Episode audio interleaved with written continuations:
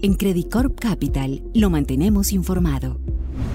Hola a todos, buen día. Durante la semana pasada tuvimos pocos datos relevantes a nivel global, pero los inversionistas estuvieron atentos a un calendario cargado de apariciones públicas de varios miembros de la Fed y el Banco Central Europeo. Se destacó el discurso del presidente de la Fed, el cual el mercado leyó algo más hawkish de lo esperado y que implicó retrocesos en los mercados financieros.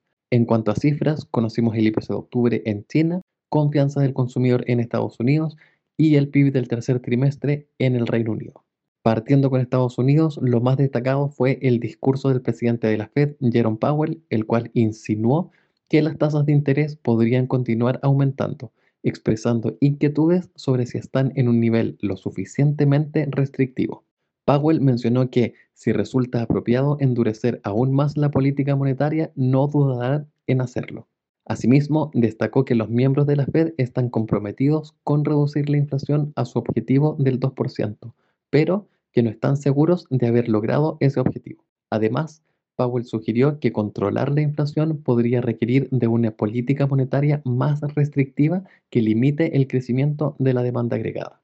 Luego de esto, los mercados globales experimentaron retrocesos y ven probable un nuevo aumento en la tasa de interés en la reunión de enero 2024.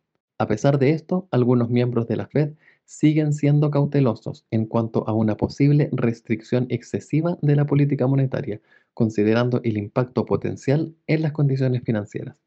Moviéndonos a Europa, el Fondo Monetario Internacional emitió una advertencia acerca de la posibilidad de que el Banco Central Europeo flexibilice su política monetaria de manera prematura.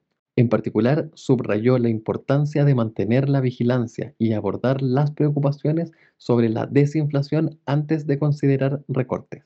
En este sentido, el fondo se mostró de acuerdo con el enfoque basado en datos disponibles del Banco Central Europeo en su política monetaria. De hecho, el fondo prevé una disminución gradual de la inflación en Europa y sugiere que la economía probablemente experimente un aterrizaje suave, siempre y cuando los salarios se ajusten al ritmo de la inflación. No obstante, reconoce el riesgo de que los salarios crezcan más rápido, lo que dificultaría alcanzar la meta de inflación del 2% en 2025.